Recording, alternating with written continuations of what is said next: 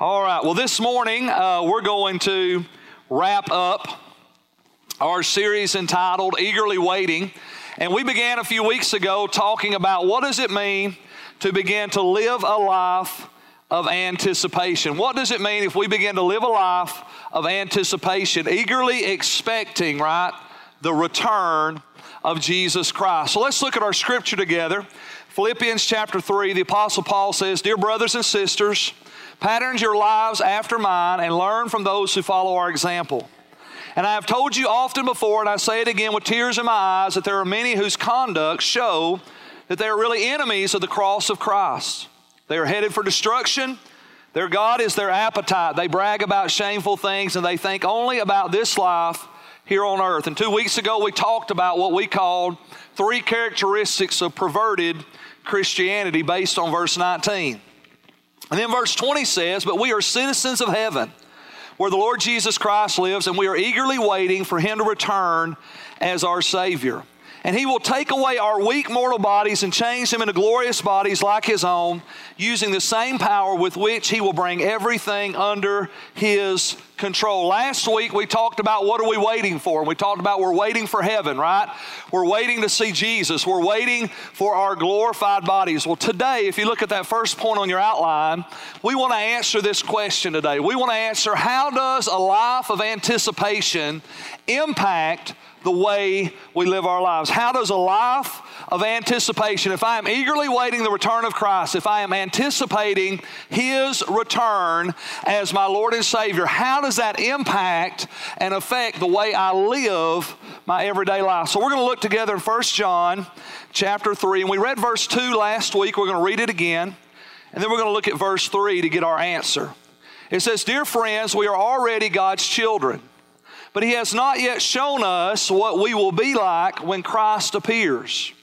But we do know that we will be like him, for we will see him as he really is.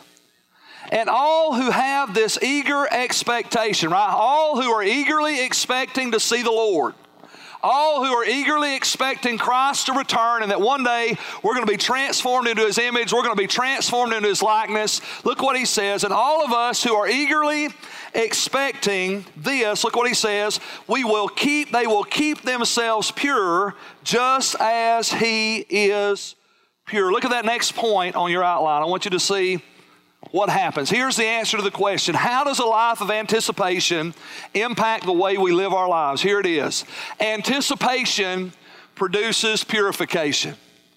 Those who are eagerly expecting Christ to return, the Bible says, will keep themselves pure right? If I have an anticipation of the return of Jesus, guess what will happen? Out of that anticipation, that anticipation will produce a purification in my life where I will begin to prepare my heart daily to meet the Lord. Amen? The last part of that statement says this We are eagerly waiting His return to the degree that we are purposely pursuing purity. Not perfectly, I'm a human, I've never done anything perfectly, but purposely pursuing purity in every area of our life. So, what I want to use that last statement for is simply this here is a measuring rod. How do I measure my eager expectation? How do I measure my anticipation that I'm actually looking for and expecting the return of Jesus? Well, I measure my anticipation by my purposeful pursuit of purity. The degree that I'm pursuing a life of purity is a reflection of whether I am really anticipating the return of Jesus Christ. Let's just think about it in the natural realm for just a minute, right? If you're eagerly expecting something to happen, then you begin to prepare your heart for what's coming, right? When you get pregnant, you're nine months out and you start gathering things together, but when you hit eight months, right, you better get ready right? You better get ready. And all of a sudden, you're down and you got about four weeks, and the baby might come two weeks early. And guess what you're doing? You are anticipating a return or an arrival, and therefore you are preparing for what is to come. And the closer you get to that expected date, the more you have to pull things together to begin to prepare for what is about to happen. If you are anticipating the return of Jesus Christ, guess what will happen? It'll, produ- it'll produce a purposeful pursuit of purity in your life. Every time you see or meet a carnal or, or a casual Christian, you know what I can tell you about carnal, casual Christians? They are not eagerly expecting the return of Christ. When you meet a carnal, casual Christian, you know, they're, they're glad they're saved, they're glad they're not going to hell, they're kind of looking forward to heaven, but they're really wanting to enjoy life here on earth. They're not really anticipating the return of Christ. Therefore, there is no purposeful pursuit of purity. They just kind of casually living this life because maybe he'll come. I kind of hope he really doesn't come today because I really want to get something done and I really want to enjoy some things over here. And you know what? I just like to kick back and take it easy for a little while. And so, you know, maybe he'll come, maybe he won't, but I'm just going to kind of cruise through this life and enjoy all I can enjoy that the world has to offer. And when he gets really close, I'm going to get ready because, you know, I want to be ready when he comes, but I'm not really anticipating his return.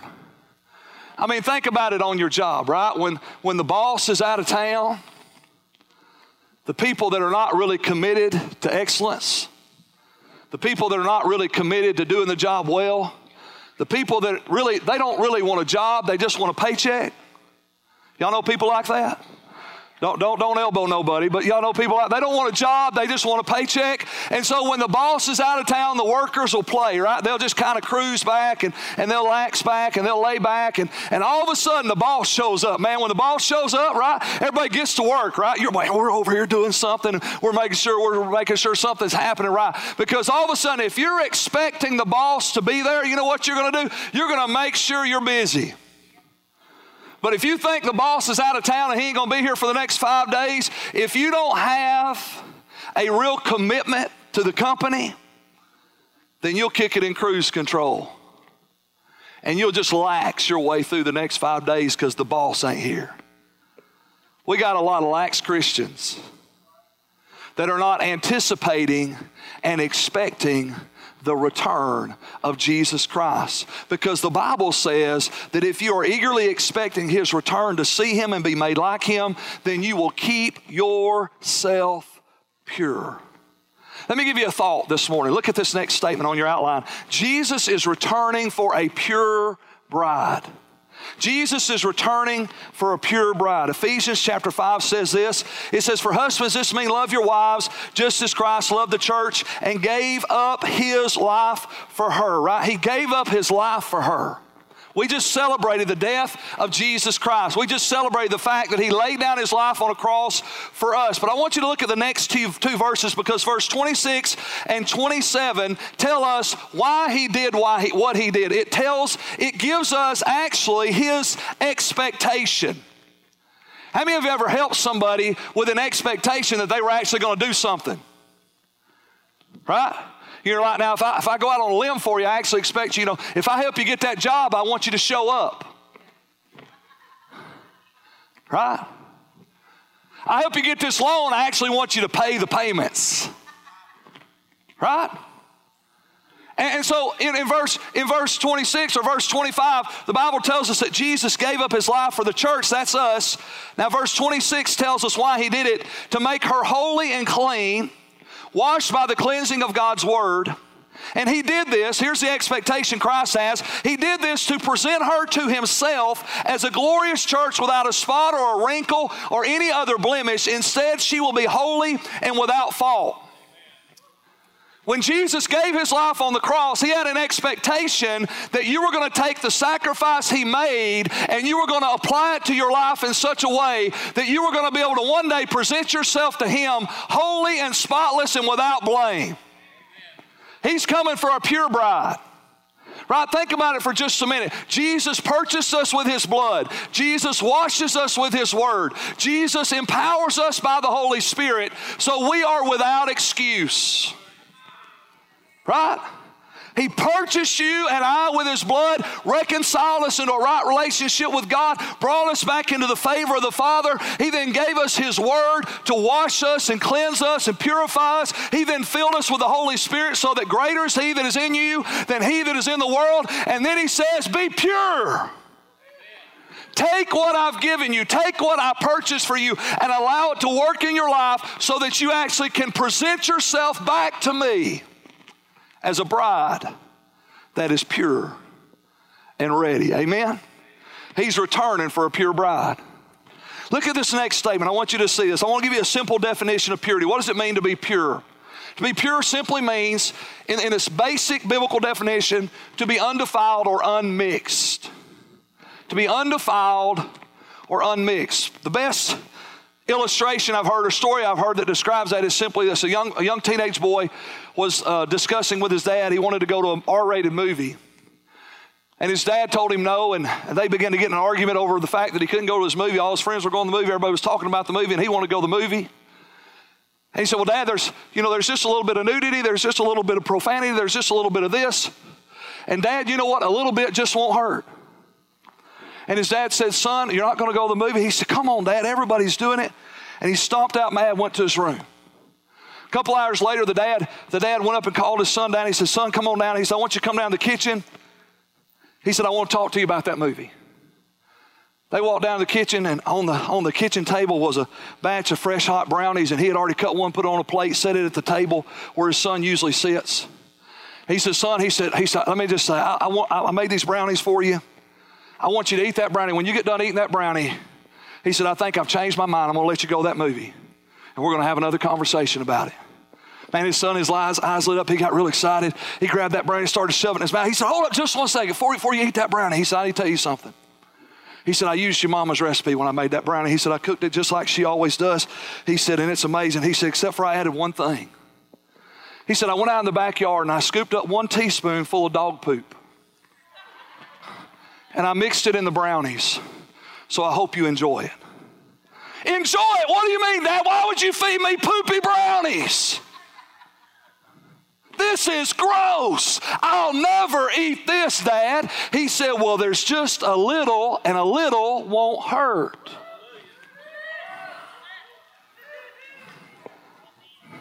What does it mean to be pure? It means to be unmixed and undefiled by the things of this world because the Bible says a little leaven, which represents sin, leavens the whole lump. How many know a little sin hurts? It's a lie of the enemy that a little sin won't hurt. A little compromise, a little sin, a little perversion corrupts the whole. And you know what? You wouldn't eat brownies with poop in it, but we pay good money for the poop of this world. Think how much time, energy, effort, and money you have spent on poop. Probably not great preaching, but anyway, y'all getting the point. Amen? Not proper etiquette, but I, I, just thought the Lord said the point is more important than the etiquette today. So let's get the point. So the point is, right? Purity matters. It matters in the foods you eat. It matters out of the glass you drink out of. And it matters to God about your life. Purity matters. And if we're anticipating, then we are purifying our hearts because we want to be ready to meet Him. Let me give you four areas of purity. We got just a few minutes, so y'all listen quickly. All right. First one is we need pure thoughts. This is critical. This is essential because out of your thoughts comes everything else in your life. Philippians 4 8 says, And now, dear brothers and sisters, one final thing fix your thoughts on what is true and honorable and right and pure and lovely and admirable. Think about things that are excellent and worthy of praise. Why do pure thoughts matter? Why do our thoughts need to be pure? Why do we need to fix our mind on those things? I want to tell you why. Because the Bible says, As a man thinketh in his heart, so is he.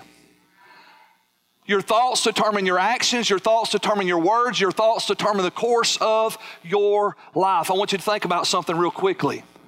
Adultery, bankruptcy, and addiction all begin as thoughts.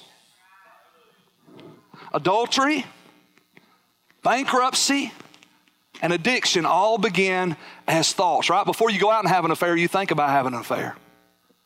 You think about that person. You think about pornography. Before you go into bankruptcy, you think about the money you're going to spend and you justify in your mind why you should spend the money that you know you don't have. Before you become addicted to anything, it becomes a thought in your mind and you believe a lie that a little just won't hurt, right? One drink won't hurt me. One party will be okay. One night out with a, with a wild somebody will, will be all right. It ain't going to change anything. It all begins with a thought. We've got to be pure in our thoughts. The Bible says in the book of James that if you're double minded, you are unstable in all of your ways. What does it mean to be double minded? To have two thoughts. God's thought and the world's thought, God's thought and your thought, God's thought and somebody else's thought. And if your mind is tormented by thoughts, we all know this, right? Joyce Meyer said it well when she said the battlefield is the mind. It happens in our mind and that battle rages and we become double minded. And when you become double minded, torn between what God says and what the world says, what God says and what you feel, what God says and what you want, all of a sudden you find yourself in a place where the scripture says you become unstable, not just in one area, but in all your ways. We got to be pure in our thoughts. How do we get pure in our thoughts? By the washing of the water of the Word. How many of you realize that we live in a filthy world? Spiritual filth is everywhere. Right? We are constantly, consistently being bombarded with thoughts and images and ideas that are contradictory to the Word and the will of God for our lives. And it's not enough for you to get a bath one day a week. Right? If you bathe one day a week, guess what? You're going to spiritually stink. And a lot of Christians spiritually stink. Why? Because they get a bath on Sunday at church. And the only time they're washing in the water of the Word is when somebody's preaching at them or teaching them or leading them through a Bible study. How many know you need the Word of God every day because you need to wash your mind from the filth and the mire that comes against you consistently on a daily basis? We got to have pure thoughts. Second thing, we got to have pure words. Pure words. Why do words matter? Well, the Bible says death and life's in the power of the tongue. We need pure words, right? Look at our scripture, Ephesians chapter 4. Says, Let no corrupt word proceed out of your mouth, but what is good for necessary edification, that it may impart grace to the hearers. Let no corrupt word proceed out of your mouth. Right? We need purity in our words. Our words need to be pure. They need to bring life, right? The Bible says your life will be filled with the fruit of your words. James says this in James chapter 3. He says, With our mouth, with our words, we bless God, and with our words, we curse men who are made in the image of God. And then he says, These things ought not to be. Right? Our words have got to be pure.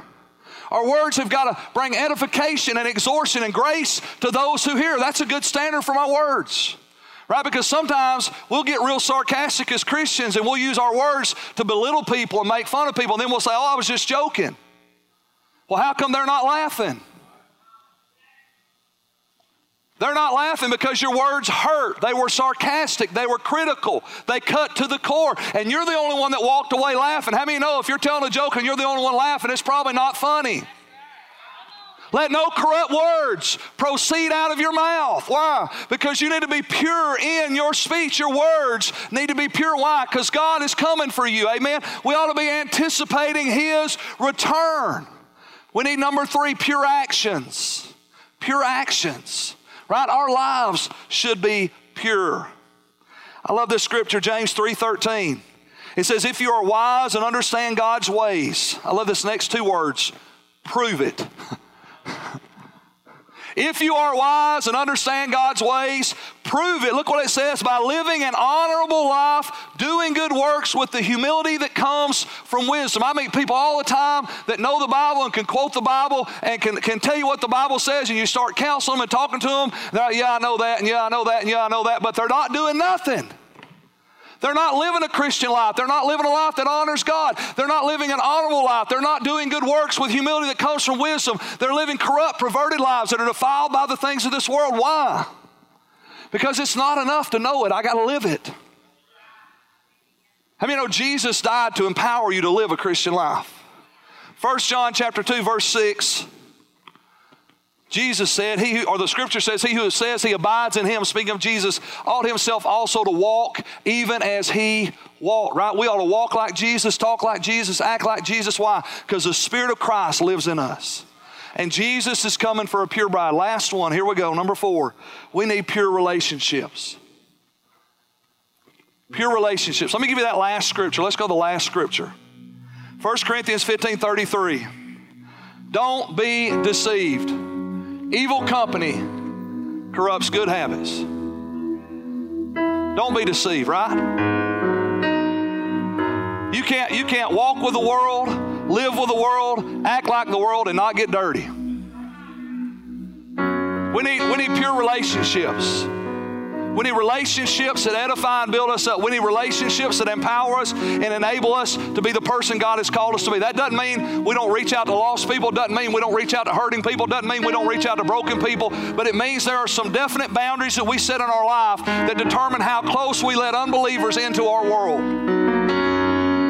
Because if you're not careful, you'll let them in so deep that evil company will corrupt good habits.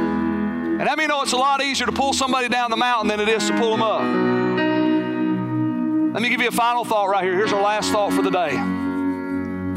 If there's anything you're thinking, anything you're saying, anything you're doing, and any relationship that you're in that you would not want to be actively involved in when Jesus returns, you need to cut it out. If you're doing, saying, thinking, acting in any way that you would not want Jesus to return in that moment, then that thing is defiling your heart. And Jesus was real clear. He said, if your hand causes you to sin, if your eye causes you to sin, did he want us to walk through life lame and blind? No, I believe he was trying to make a point we need to be serious about the things that defile our hearts disconnect us from the purpose of God, and keep us from presenting ourselves before Him. I want you just to bow your heads this morning. If you're here today and maybe you don't know Jesus, you've never been saved, you've never trusted the Lord, the Bible says today is the day of salvation. See, Jesus is coming. You say, Well, Pastor Keith, I've heard that my whole life. Well, you might hear it till you die, but if you die before He comes, guess what? You're still going to meet Him when you die and you've never met anyone that escaped death. Death comes to every man. Everyone will stand before God. Everyone will give an account for their life, and Jesus is coming for a pure bride. Is there anything in your life today that's defiling you? Thoughts, words, actions, relationships? Today you need to cut them off. Today you need to bring them to the Lord.